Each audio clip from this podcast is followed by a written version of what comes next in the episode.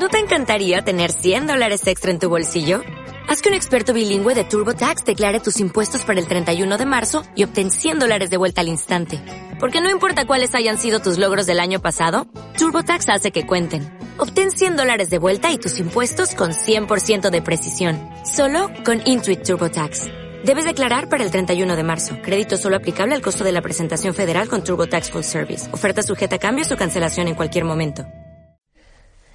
6 de la tarde comienza Harry 7.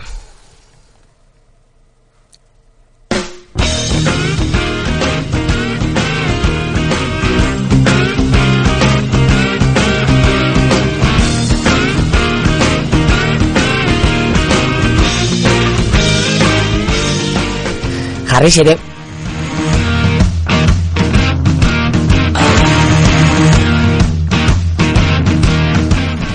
Buenas tardes. El retorno del rey, así podríamos llamar a la semana, después de escuchar a José María Aznar dejando caer su posible vuelta a la política.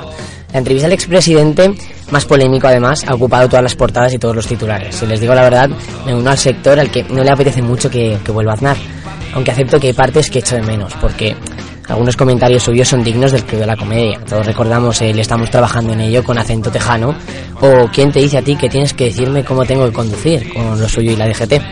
Aún así, si nos centramos en la parte seria del tema, que por desgracia la tiene, la entrevista tiene roza la indignación o, la, o directamente la indecencia.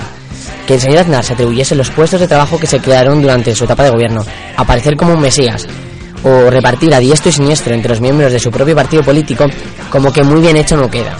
Además, el expresidente en ese viaje al pasado al que nos quiso trasladar, que por cierto yo no sé por qué vio que era necesario, se olvidó de unas cuantas cosas. Por ejemplo, ley del suelos, 11M o incluso la guerra de Irak. Eh, pues eso, una entrevista indignante e indecente.